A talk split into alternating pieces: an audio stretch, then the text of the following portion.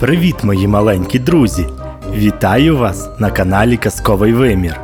Сьогодні на нас чекає неймовірна казка. Готові до пригод? Сідайте зручніше і почнемо. Казочка називається Бобко Мисливський пес. В одному місті жив професор Іваненко. Він мову тварин вивчав. У цього професора був песик мисливський Бобко, і вони могли один з одним чудово розмовляти. Коли песик виріс, він почав просити господаря: Купи мені рушницю. Ну, купи мені рушницю, адже мені нема чого робити. Крадіїв у нас тут немає, за кішками ганятись якось негарно. І взагалі, я ж мисливський пес. Я без полювання і померти можу. Господар погодився. Коли у песика був день народження, він купив Бобкові рушницю, і патрони купив, і сумку мисливську. Хай тобі, Бобко, щастить.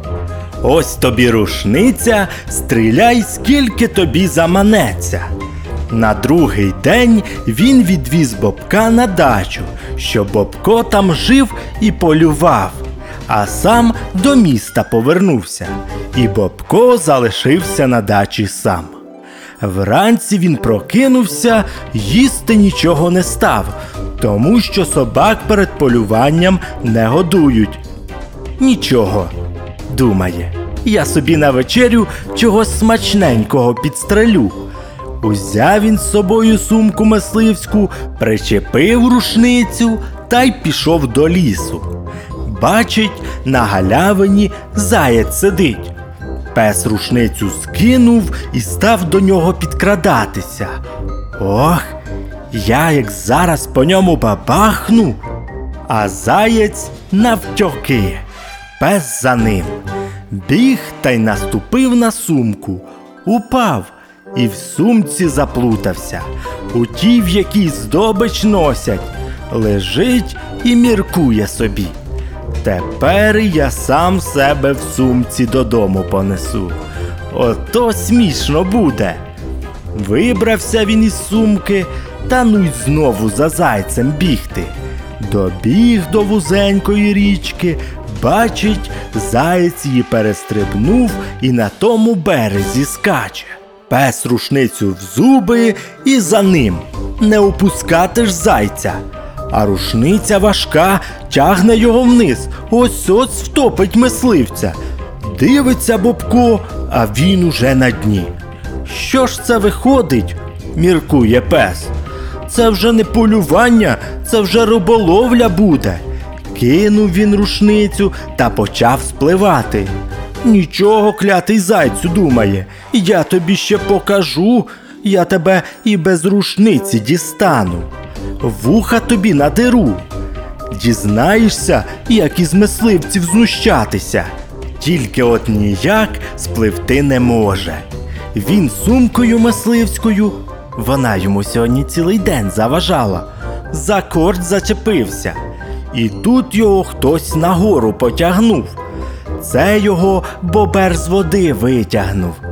Говорить бобер. Оце мені заняття нема чим, як різних собак з води витягати. Не вмієш плавати, не лізь у воду. А я і не просив мене тягати, відповідає пес. Може, я підводним мисливством займаюся, на водолаза тренуюся. Погано псу. Дві години він на сонечку лежав та краяв себе. Я на звірів полювати пішов, а мене бобер з води врятував. Що ж це виходить? Прийшов пес додому. Сумний, сумний. Аж тут господар приїхав, професор Іваненко. Чого це ти, Бобку, зажурився? запитує. А Бобко відповідає: У мене і бабуся, і дідусь, і прабабуся, і прадід, і всі дядьки з тітками були мисливськими собаками. У мене тільки їхніх медалей цілісінька скриня. а у самого мене полювати не виходить. І розповів він господарю, як його бобер з річки витяг. Господар подумав, подумав і каже: А що як ми з тебе сторожового пса зробимо? Бобко тільки лапою махнув. А, робіть хоч кімнатного песика, мені байдуже. З того часу Бобко почав городи охороняти, моркву, капусту та всякий інший буряк з петрушкою. Тільки кепсько у нього виходило. Побачить він, наприклад, що заєць на іншому кінці поля гризе капусту. Пес рушницю хватає та й за ним. Йому б зайця прогнати та на поле повертатися, а він по сліду біжить, адже він мисливський пес. Так і пробігає цілий день за зайцем. А якщо й дожене, то що із зайцем робити? Стріляти шкода, та й відпускати не хочеться. Що ж він, дарма за ним бігав, несе пес зайця додому. У нього вже повна хата зайців. А чим їх годувати? Капустою з городу. Але як він братиме капусту, якщо він же сторож, йому совість не дозволить. Написав Бобко листа господарю. Любий господаре, пропадаю. Погода у нас гарна, а сторож з мене поганий. Усе мене до лісу тягне. Замість того, щоб город охороняти, я за зайцями бігаю. Придумай щонебудь. І господар придумав. Давай ми з тебе, Бобку, пуделя зробимо. І повіз господар Бобка до міста у перукарню. Посадили Бобка в крісло у жіночій залі, знизу його обстригли, а верхню половину закучерявили. Вийшов із Бобка пудель, хатній песик.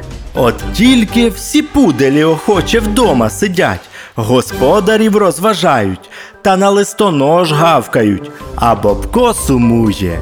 Йому до лісу хочеться або в поле. Адже він мисливський пес. І тут господар придумав: Бобко, а ти знаєш, що таке фотополювання? Куплю я тобі фотоапарат, і будеш ти звірів фотографувати. Ура! кричить Бобко. Оце добре! І полювання виходить, і в звірів стріляти не треба. Почалося у Бобка інше життя. Візьме він фотоапарат і до лісу, побачить зайця і за ним. Дожене, сфотографує та й мерщій додому плівку проявляти. А на другий день знову за зайцями бігає, щоб фотокартки віддати. Спочатку зайці його боялися, а потім почали до нього самі приходити цілими родинами, хоч фотоательє відкривай. А коли Бобко навчився гарні фотографії робити, він до бобра в гості прийшов. Привіт, лісопильне, говорить. Хочу тебе сфотографувати. А бобер відповідає: Нема в мене часу, бачиш, греблю будую. Ну і будуй свою боброгес, не відволікайся. І сфотографував бобра та всю його родину за роботою. Дуже гарна фотографія вийшла. Професор Іваненко, як побачив її, зрадів. Молодець Бобко. Він розмістив цю фотографію у журналі Мисливство та риболовля і написав велику статтю про Бобка. У цій статті він говорив, що на звірів не треба полювати, а треба їх фотографувати. З того часу багато мисливців закинули свої рушниці і фотоапарати собі купили.